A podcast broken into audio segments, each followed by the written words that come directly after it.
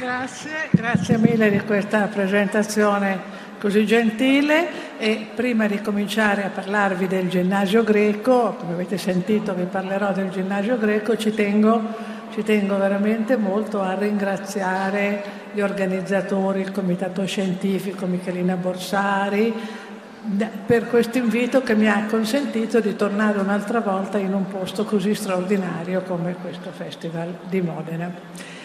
Um, la seconda cosa che voglio dire, beh, il tema vi è stato detto, io vi parlerò del ginnasio.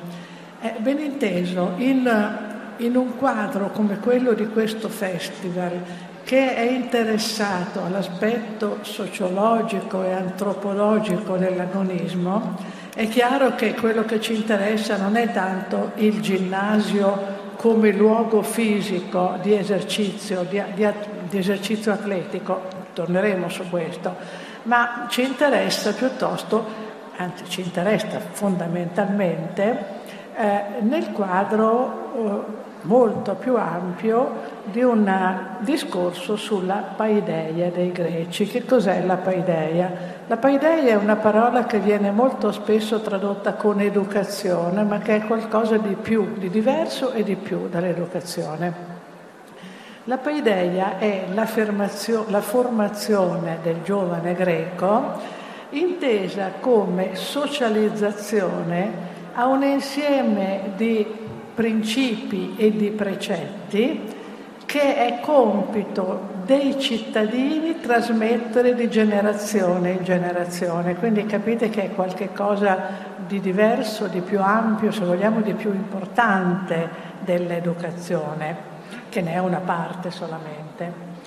Um, e sempre in questo quadro l'interesse sociologico e antropologico dell'agonismo, eh, ci interessa vedere come e quali sono le istituzioni civiche preposte nel mondo greco alla appunto paideia dei giovani. Vi ho detto che cos'è questa paideia, è una, for- dire, una formazione quasi continua, comincia in giovane età ma è una formazione che prosegue anche poi negli anni eh, ed è affidata ai cittadini, ma in particolare poi viene affidata a delle istituzioni civiche.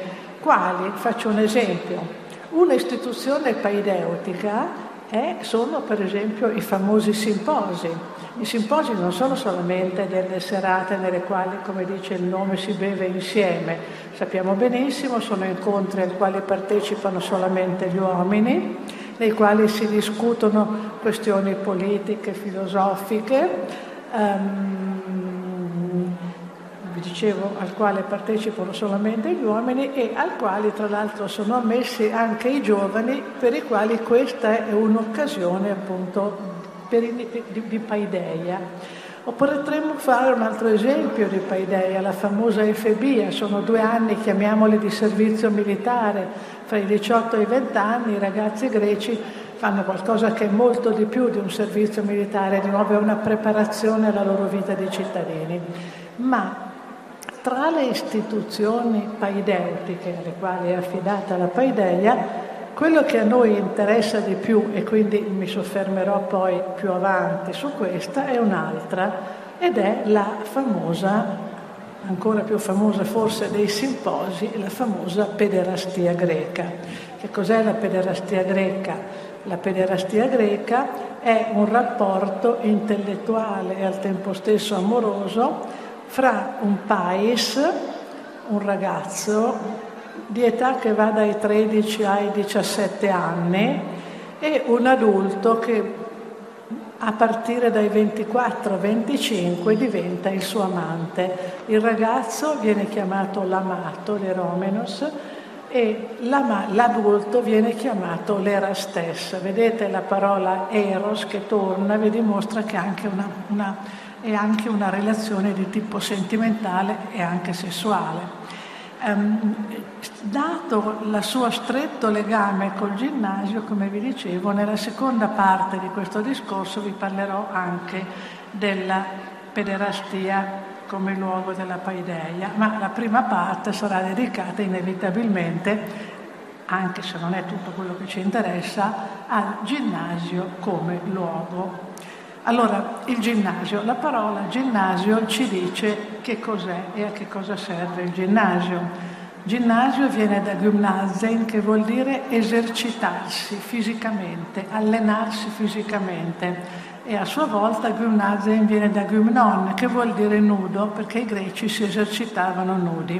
Quindi il ginnasio, oggi noi diremo, ecco, se dovessimo usare una parola moderna, io direi che potremmo dire è una palestra era una palestra, non ha niente a che vedere con quello che si chiamava ginnasio fino a qualche anno fa nelle mhm. nostre scuole, um, che però inizialmente non era neppure un, un luogo chiuso, non era un locale, era uno spazio aperto che di solito si trovava vicino, c'era, c'era vicino un corso d'acqua, una fontana, una fonte, eh, vicino di solito a un tempio. Um, senza strutture. Eh, la protezione dalle intemperie, i luoghi di riparo erano, costituiti dagli alberi, dai boschi, quindi era, era semplicemente uno spazio aperto. Questo nel momento in cui i ginnasi nascono, che è diciamo verso la metà del VI secolo a.C.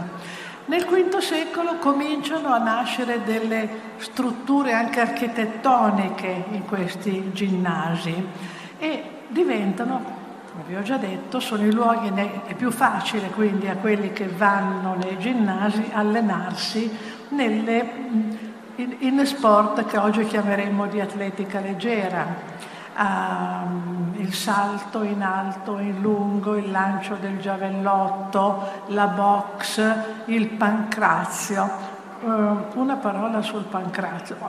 Dicevo, oggi chiameremo, li chiameremo atletica leggera. Il pancrazio era una, uno sport veramente molto violento, veramente molto violento. Qualunque colpo era era un misto di box e di lotta nel quale era consentito qualunque mossa, tranne cacciare le dita negli occhi, nel naso e nella bocca della, dell'avversario, morderlo e, e, e praticare al di là di questo tutto era ammesso. E si arrivava e la, la lotta, questa lotta, questo pancrazio finiva solamente quando uno dei due si arrendeva alzando il dito indice, ma era talmente violento, ci fu il caso di un famoso, un famoso atleta che a un certo punto alzò il dito indice per dire che si arrendeva, ma era troppo tardi perché era già morto. Era uno sport così violento che Platone, che non lo amava per niente, proprio per la sua violenza, diceva che era un misto di cattiva lotta e cattiva box. In più nei ginnasi, si, mm, quando cominciano ad esserci anche delle strutture, c'era in un locale chiamato Sphairisterion, eh, i giovani divisi in squadre eh, si, si, scambiavano la palla tra squadre diverse, diciamo che è un antenato del nostro calcio. Questa è la descrizione di che cos'è fisicamente e a che cosa serve un ginnasio. La domanda che ci si pone però che bisogna porsi è questa, ma perché a un certo punto le città greche, le polis greche, sesto, sulla metà del VI secolo a.C., sentono il bisogno di mettere a disposizione dei loro cittadini dei luoghi per allenarsi fisicamente, atleticamente. Allora, per eh, dare una risposta a questa, perché più o meno succede in tutte le città e tra l'altro eh, questa istituzione dei ginnasi diventa poi così, così, si diffonde al punto tale che Pausania nel secondo secolo d.C. dice che non c'è città greca, è inconcepibile una città senza ginnasio. Ma perché nascono? Ecco. Beh, nascono in un momento particolare. Voi sapete, eh, la storia greca è stata molto tormentata e eh, gli, lasciamo, stare, lasciamo, stare, adesso la storia della Grecia micenea, lasciamo stare anche gli anni del cosiddetto Medioevo ellenico, no? Cominciamo a parlare degli ultimi secoli di quello che veniva chiamato il Medioevo ellenico, cioè il IX e l'VIII secolo a.C. Ecco, durante questi secoli la Grecia mh, subisce veramente una grande trasformazione perché c'è un boom demografico enorme, la popolazione cresce enormemente. Cresce enormemente, c'è un grande dibattito fra studiosi perché, ma la si attribuisce di solito, questo boom lo si attribuisce all'invenzione di, dei, dei nuovi tipi di granai nei quali il grano poteva essere conservato meglio e più a lungo e questo fece sì che la popolazione potesse, i greci potessero fare più figli, i figli sopravvivessero più a lungo e quindi la popolazione crescesse. In questi secoli sul territorio greco si formano molte eh, città, che sono le famose poleis greche. Queste città sono appunto città, come dice il nome, autonome e indipendenti. Ciascuna si dà le sue leggi, nessuna dipende da altre. Come sapete sono rissosissime, sono sempre in lotta fra loro, ma questo è un altro discorso. Nascono queste nuove, è una nuova forma politica, ovviamente lo sapete che la parola politica viene proprio da polis, da queste nuove comunità che nascono, la data di solito si dice nascono nell'ottavo secolo. Con la polis nasce anche un nuovo modo di combattere, nasce la famosa falange oplitica. La falange opletica era una, un muro di uomini forniti, ciascuno aveva una lancia e uno scudo oplon. L'oplon era di una, di una diametro che andava dai 60 ai 90 centimetri.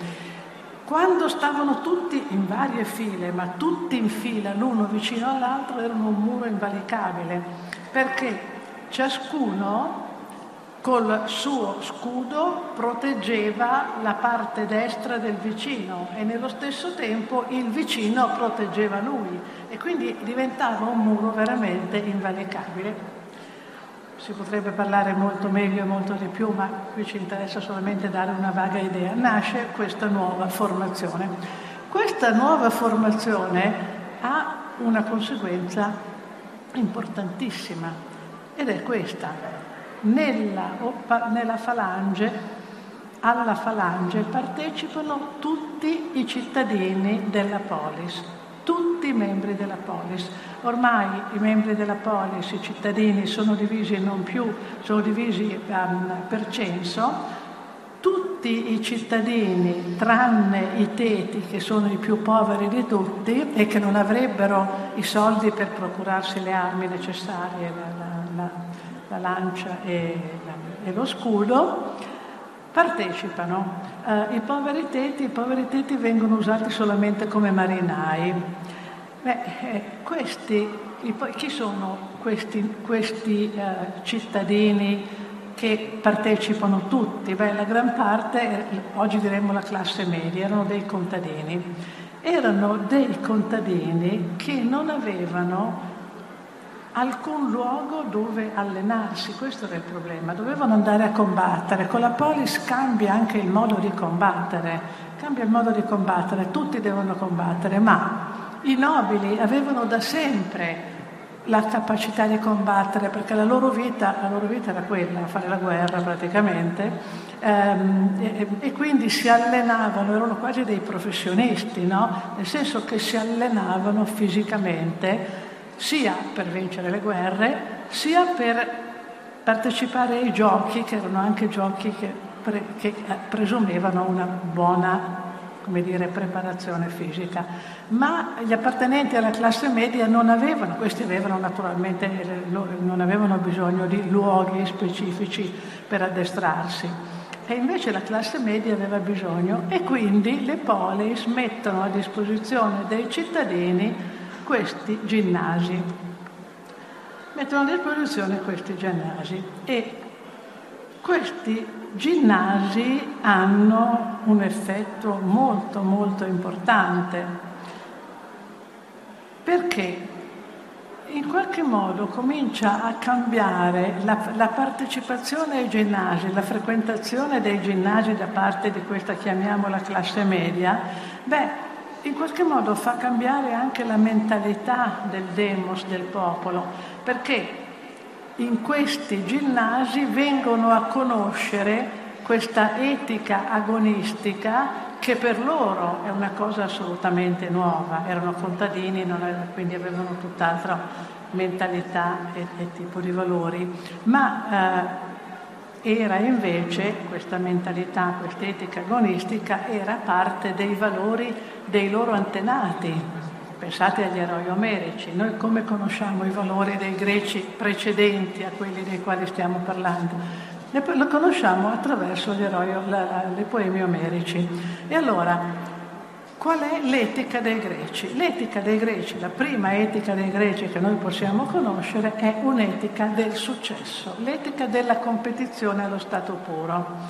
Um, i, i, valori, quelli che rendevano un uomo un agazzos, un nobile, erano prima di tutto dei valori fisici. La forza fisica, Bia in Omero, poi diventa Bia, che aveva come virtù strumentale il coraggio naturalmente. E è inutile che, che vi faccia degli esempi, ma forse è interessante ricordare che la paideia dei, degli eroi omerici in che cosa consisteva? Che cosa si insegnava ai giovani in età, chiamiamola omerica, um, perché fossero degli agazzoi? Beh, dovevano essere sempre i primi e i migliori. Aien Aristewein Caiupero con Emmenaialon. Questo è quello che insegna il centauro Chirone ad Achille vuol dire essere primo sempre e vincere. E vincere, attenzione, anche io direi con qualunque mezzo. Achille, che non a caso Cristolofo chiama Achille la bestia, era una vera macchina da guerra senza un briciolo di pietà. Ricorderete che quando muore il suo amato Patroclo brucia sulla pira di Patroclo ben 12 giovani prigionieri troiani. Quindi questo è quello che insegnano, quello che viene insegnato a qualunque giovane greco che deve diventare un agazzos. Sopraffare, vincere con qualunque mezzo. Bene, eh, dicevo, forza, coraggio, e sono virtù che servono fondamentalmente in guerra e nelle gare atletiche, ma anche un'altra virtù che di nuovo è legata all'etica del successo, la parola.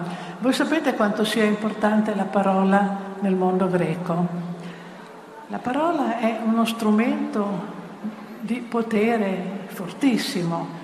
Gorgia nel famoso encomio di Elena parla di questa, la parola una piccola, ha una testa piccola ma un corpo grande ed è potentissimo, può fare tutto perché blandisce, incanta, seduce, convince, convince le persone a fare quello che volete ed è, una, è assolutamente, forse, forse lo strumento di potere più forte. Tra l'altro, per esempio, eh, anche di Ulisse, che ha tante virtù, si dice che era bravo, era il più bravo a parlare nelle assemblee, perché quando vai nelle assemblee, se sai parlare, riesci a vincere. Di nuovo, tutto in questa chiave assolutamente di vittoria e di competizione. Um, ma non è finita, non è finita, perché accanto a queste virtù, che quindi erano riassumendo la forza, il coraggio, la parola, ce n'è un'altra ed è la bellezza. E qui veniamo all'atletica. Ed è la bellezza. La bellezza, voi sapete che l'ideale del greco è un ideale, la, la, la bellezza ideale del greco è totale. C'è una parola famosa, la calocagazzia, calosca e agazzossa. Tu sei un agazzos, vuol dire nobile, ma sei anche calos, sei anche bello. Le due cose sono inscendibili. E queste due virtù diverse, la bellezza e la nobiltà, messe assieme fanno di te l'uomo assolutamente perfetto. E qual è il modello dell'uomo perfetto? È l'atleta.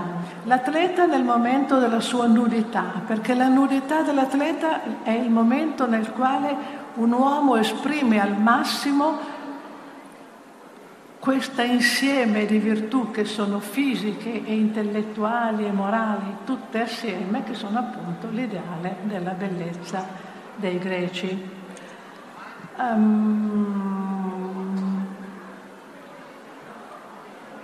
queste virtù che sono uh, eroiche, che nascono, che noi conosciamo attraverso i poemi omerici, ecco, e che in qualche modo passano anche nei ginnasi alla, alla classe media, beh, sopravvivono anche quando con la polis, la vita della polis va, comincia a democratizzarsi e accanto ai valori competitivi, che sono quelli che abbiamo visto, nascono anche dei valori collaborativi, che sono per esempio di caiosune, la giustizia. Di caiosune, la giustizia è una parola che non c'è neppure in Omero. Un po' alla volta nascono anche questi questi, ai, ai, valori competitivi si affiancano anche i valori collaborativi, ma l'idea che il greco debba vincere, debba sempre vincere, l'idea dell'agonismo e della competizione rimane fortissima e rimane un carattere tipico della cultura greca così tipico che molte volte quelli che non sono greci non riescono a capirlo. Io vorrei farvi due esempi. Uno torna indietro a Omero. Vi ricordate quando Ulisse arriva all'isola dei Feaci, viene accolto dal re Alcino, viene accolto dal re Alcino che fa un banchetto in suo onore. E a un certo punto uno dei figli di Alcinio dice una frase che Ulisse fraintende e la prende per un'offesa. E allora da buon greco immediatamente vuole dimostrare la sua arete, la sua bravura. Come? Facendo la lotta, lottando con lui. E questo mette in difficoltà il povero re Alcino, perché deve spiegare ad Achille che i valori dei greci, quello, e dice quello che per te è una virtù, quello che per te è un valore, per noi feaci non lo è. E spiega e fa un quadro di un altro tipo di valori completamente diversi che ho qui davanti, tra l'altro, proprio in questa pagina, e gli dice, noi non siamo pugilatori perfetti, non siamo lottatori, ma corriamo veloci, siamo a navigare eccellenti e sempre il festino ci è caro, la cetra, la danza, vesti mutati e bagni caldi e l'amore, che è un programma di vita normale, devo dire e, e che è però completamente diverso dal programma di vita e dai valori dei greci. Naturalmente i Feaci sono un popolo che non è esistito, ma questo al momento non ci interessa. Un altro racconto che spiega che fa vedere come la competitività, competitività, dei greci fosse così forte da non essere capita, eh, è un racconto che ci fa Luciano, il quale racconta che una volta un saggio scita che si chiamava Anacarsi giunse ad Atene e Solone, per fargli vedere le meraviglie della sua città, lo portò a visitare un ginnasio appunto, un ginnasio appunto. E il povero Anacarsi vise delle scene di tale violenza in questo ginnasio, la competizione fra gli atleti era tale, che disse ma io non riesco a capire come sia possibile che voi umiliate così delle persone, che esponiate delle persone a questa, a questa cosa assolutamente vergognosa. E, e Solone non riuscì assolutamente a convincerlo, perché? Perché per anacarsi, per anacarsi quelli che erano valori per i greci erano dei disvalori assolutamente. Quindi Ecco, io insisterei sul fatto che i greci erano veramente, parti- era proprio una caratteristica tipica questa competitività della società greca. Ecco, vorrei dire qualcosa adesso tornando al ginnasio. Allora, mh, mm, questa apertura dei ginnasi e il fatto che ai ginnasi partecipassero tutti i cittadini ebbe delle conseguenze molto importanti, perché da un lato, vi dicevo, estese al demos anche dei valori competitivi, ma dall'altro i ginnasi furono uno dei pochissimi ascensori sociali che c'era in Grecia, non c'erano ascensori sociali. E in Grecia i ginnasi svolsero questa funzione. Perché? Beh, perché per una città avere un vincitore in una gara panellenica, le Olimpiadi in particolare, ma i giochi nemei, qualunque gara panellenica, quelle che periodicamente si facevano in tutta la Grecia e tutte le polis potevano partecipare. Beh, per una città avere un vincitore in una gara panellenica era una cosa fondamentale. dava enorme gloria alla città. E allora le città, quando vedevano che alcuni di questi ragazzi che frequentavano i ginnasi avevano delle capacità atletiche particolari, cominciarono a facilitarli la loro, la loro, preparazione. Tanto cominciarono a dare pasti gratis. I pasti gratis li davano anche prima ai nobili e ricchi, ma era un fatto solo onorifico. Qua diventa anche un fatto invece importante. Ma poi cominciarono anche a dare delle facilitazioni di altro genere, anche economiche. Non possiamo dire borse di studio, ma qualcosa del genere. E grazie a questo accadde un po' alla volta che alcuni ragazzi della classe media, del Demos, potessero vincere prima la loro delle gare cittadine e la, vincere una gara cittadina era un trampolino che li lanciava sulle gare invece panelleniche e riportare una vittoria nelle gare panelleniche voleva dire cambiare completamente la vita. Cam- voleva dire riportare una vittoria nelle gare panelleniche, voleva dire intanto la ricchezza, perché in un primo momento voi sapete che i premi delle gare erano simbolici, le corone di vari alberi, ma poi diventarono, a partire da Solone, Solone fu il primo che cominciò a dare un minimo anche di premio pecuniario, ma poi un po' alla volta diventarono dei premi in natura in denaro molto grossi, ma soprattutto c'era la celebrità, le città erigevano statue ai vincitori di queste gare atletiche, erigevano statue e i poeti più celebri dell'epoca li glorificavano, voi sapete benissimo, avete tutti letto a suo tempo Pindaro e sapete cosa Pindaro scrive dei vincitori delle gare olimpiche e cosa scrive invece di quelli che non vincono. Ecco, questa è un'altra prova della competitività della società greca.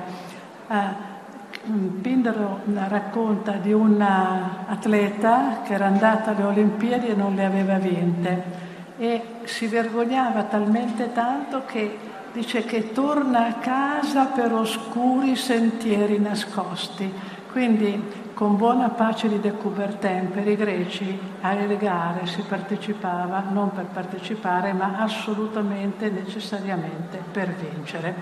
E dicevo, i um, i ginnasi diventano anche un trampolino di lancio, non sto parlando di cose numeriche molto importanti, ma semplicemente hanno un ruolo anche nella democratizzazione dell'atletismo e del cambiamento di status di alcuni esponenti delle varie città.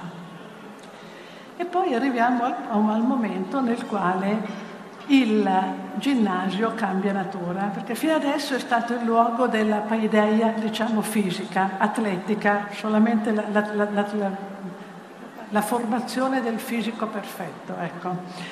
Ma un po' alla volta il ginnasio diventa un'altra cosa, diventa un centro culturale praticamente. Nei ginnasi si incontrano i cittadini mm, greci uh, per parlare di filosofia, di politica uh, e anche per guardare i bei ragazzi, su questo torneremo. E, um, un esempio molto interessante, è, viene, sta in un dialogo di Platone nel Carbide, perché racconta che um, Socrate, che era appena tornato dalla battaglia di Potidea, dice ero stanco, sono tornato eh, e allora andai in uno dei posti dove vado di solito in queste occasioni, il ginnasio, cioè come noi diremmo andato, sono andato al bar, no? Lui va al ginnasio. Lui va eh, al ginnasio con degli amici e che cosa succede al ginnasio? Succede al ginnasio che cominciano prima i suoi amici gli chiedono uh, come è andata la battaglia, hai avuto paura, eccetera, eccetera. E poi è lui che comincia a chiedere agli amici e dice, chiede informazioni sulla filosofia, com'è lo stato della filosofia adesso. E poi dice, ma c'è, c'è, qualcuno fra i ragazzi che è più bello di tutti gli altri e che ha anche più virtù di tutti gli altri? E allora gli rispondono, sì, ce n'è uno che è Carmide. Anzi, no, prima dicono, lo vorrei vedere, dice lo vedrai presto perché tutti quelli che stanno entrando sono tutti innamorati di lui e lui sta per arrivare. E arriva Carmide, arriva Carmide che è in effetti di una bellezza, pare veramente straordinaria. E allora eh, gli amici gli chiedono cosa ne dici del suo viso, lui dice il viso è stupendo e gli amici gli dicono eh, ma vedrai quando si spoglia che cosa diventa, non guarderai più il suo viso. E Socrate risponde, ma sì va bene, però io prima di guardare la sua bellezza vorrei parlare con lui, vorrei saggiare com'è il suo animo. Quindi vedete che c'è questa idea che gli adulti che sono andati lì, che usano frequentare questi luoghi, vogliono conoscere i ragazzi per conoscere le, per diventarne anche gli amanti. Siamo arrivati alla famosa pederastia di cui parlavo prima. Alcune volte ci riescono, a volte non ci riescono. Ma il presupposto di tutto questo però è vedere se sono belli, questa è la prima cosa, ma non basta la bellezza, vogliono anche sapere com'è il suo animo. Solamente che qui c'è un piccolo incidente, perché quando Car- Socrate dice sì, io però prima voglio sentire come parla, voglio parlare con lui, e poi dice, e poi dice, poi succede che Carmide si va a sedere vicino a lui ed ecco che cosa dice Socrate agli amici. E io a questo punto non capii più niente. Il proposito di discutere di tutto con lui se ne andò e quando mi guardò con certi occhi che è impossibile dire e si piegò per interrogarmi, vedendo quello che la sua tunica copriva, mi sentii avvampare, persi la testa. Questo è molto importante. L'importanza della bellezza fisica, ne abbiamo già parlato, l'importanza della bellezza fisica anche nel soprattutto nel rapporto pederastico tra un adulto e un giovane, perché vedete il ginnasio che ormai frequentato abitualmente da, dagli adulti, beh, diventa il luogo, direi, il luogo uh, d'elezione per conoscere i ragazzi, frequentarli, saggiare le, sue, le loro qualità anche intellettuali, come Socrate avrebbe voluto fare prima di vedere le bellezze di Carmide, eh, e eventualmente diventare gli amanti di questi. La bellezza è la prima cosa. Questa bellezza, tra l'altro, ci sono tanti, basta leggere un po', un po' di lirica greca per vedere. Qui c'è un Pindaro, per esempio, che parla di Teosseno e dice chi dalle pupille di Teosseno scintillante i raggi mira e non tumulta nel desiderio, nell'acciaio e nel ferro ha temprato il nero cuore. Quindi la bellezza è fondamentale, ma la bellezza non basta. Perché nel ginnasio, e questo è un punto importante, nel ginnasio non nascono dei rapporti amorosi qualunque, devono nascere i rapporti pederastici nobili, quelli che la città accetta, perché la città non accetta qualunque rapporto pederastico, accetta solamente quelli fra i giovani che hanno una certa età, ve l'ho già detto, eh, e quando e quelli ehm, che sono ispirati da parte dell'adulto al desiderio di educare il giovane. E questo lo sa persino persino Alcibiade, che sapete benissimo Alcibiade non era esattamente il migliore dei ragazzi greci, eh, ma quando cerca di sedurre Socrate, gli dice proprio, ma guarda che io voglio che tu diventi il mio amante, perché io voglio divenire quanto è più possibile migliore e a questo scopo nessuno potrebbe farlo meglio di te. Questo è nel simposio. Quindi il simposio diventa il luogo nel quale i giovani conoscono gli adulti e nascono questi rapporti, i rapporti pederastici paideutici. Non tutti lo sono. Aggiungo, perché è bene dirlo, che eh, ovviamente eh, la, la, pederastia è stato un argomento che è stato molto discusso e molti per molto tempo hanno negato che ci fosse anche un aspetto amoroso e sessuale. Oggi finalmente la cosa viene riconosciuta, eh, però viene, finalmente viene riconosciuta con questa precisazione. Ci sono delle regole, quelle, alcune le ho già dette, ci vuole un certo corteggiamento, il ragazzo si deve fare corteggiare, non deve cedere subito e poi la, il rapporto deve avere una funzione educativa. Non solo, deve durare solamente alcuni anni, perché il ragazzo poteva essere il soggetto, l'amato non l'amante, ma l'amato di un adulto, solo fino a quando non diventava un vero uomo, perché a quel punto doveva diventare ama- amante, poteva scegliere un ragazzino da corteggiare, di solito lo faceva, ma non poteva continuare a essere amato. Questo sarebbe stato assolutamente riprovato. Queste sono le regole astratte, poi di fatto le cose non andavano sempre così. Ecco. Allora, ehm, la, il ginnasio diventa il luogo, direi quasi deputato della paideia ed è quasi ufficiale tutto questo, perché dovete sapere che nei ginnasi c'erano le statue di Eros e a volte accanto di fronte a Eros c'era Anteros, Anteros era l'amore corrisposto, quindi le due divinità, le divinità di un amore che era una vera e propria relazione, l'amore nobile che appunto nasceva nei ginnasi. Beh, fino a... Io non ho guardato, sto parlando da troppo tempo? No, non ho guardato l'orologio come sempre. Allora, mh, mm, vorrei dire un'altra cosa. Allora, queste eh, sono le regole, sono i principi. Che poi nella pratica le cose fossero così e che tutti gli amori fossero veramente paideutici, che ecco, è cosa della quale possiamo dubitare. E, e, proprio i ginnasi sono un luogo nel quale sono il luogo deputato alla nascita del, dell'amore nobile, però sono anche il posto dove i ragazzi corrono dei rischi, perché questa è una cosa interessante. Um, um, il rapporto pederastico era un rapporto certamente complicato e difficile, uh, che sembra complicato e difficile e anche difficile da capire per noi, ma era complicato e difficile anche per i greci che lo valutavano culturalmente in altro modo, vale a dire in modo positivo, perché si rendevano conto dei pericoli.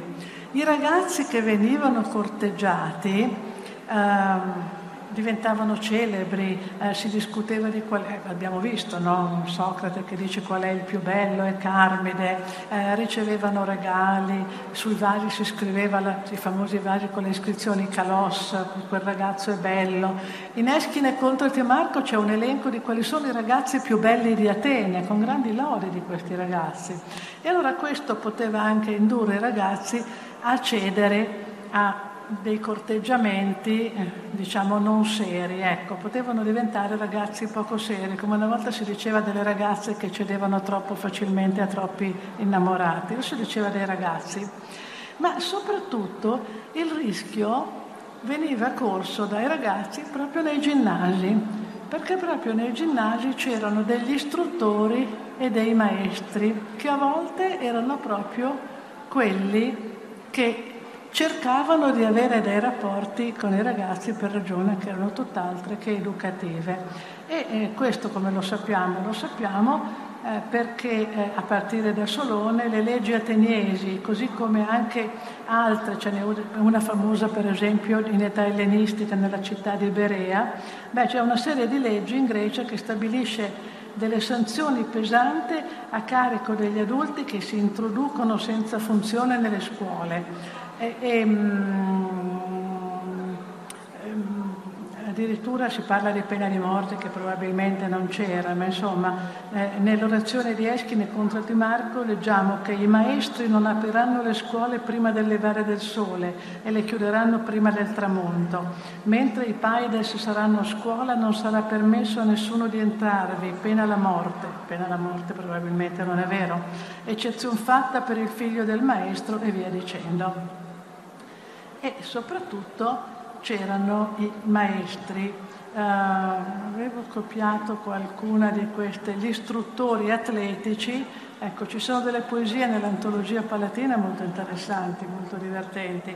Una è su un istruttore atletico, anche il salario chiedete a maestri, ma che ingrata genia, vedere i bei ragazzi è poco o non vale da solo cento scudi, questo è Stratone. E invece eh, un altro autore, Automedonte, ricorre all'ironia e dice ieri ho cenato con Demetrio, istruttore d'atletica in un ginnasio. l'uomo più beato di quanti ce n'è al mondo. Un ragazzo gli stava sul petto, sull'omero un altro, un altro gli dava da bere, un altro da mangiare.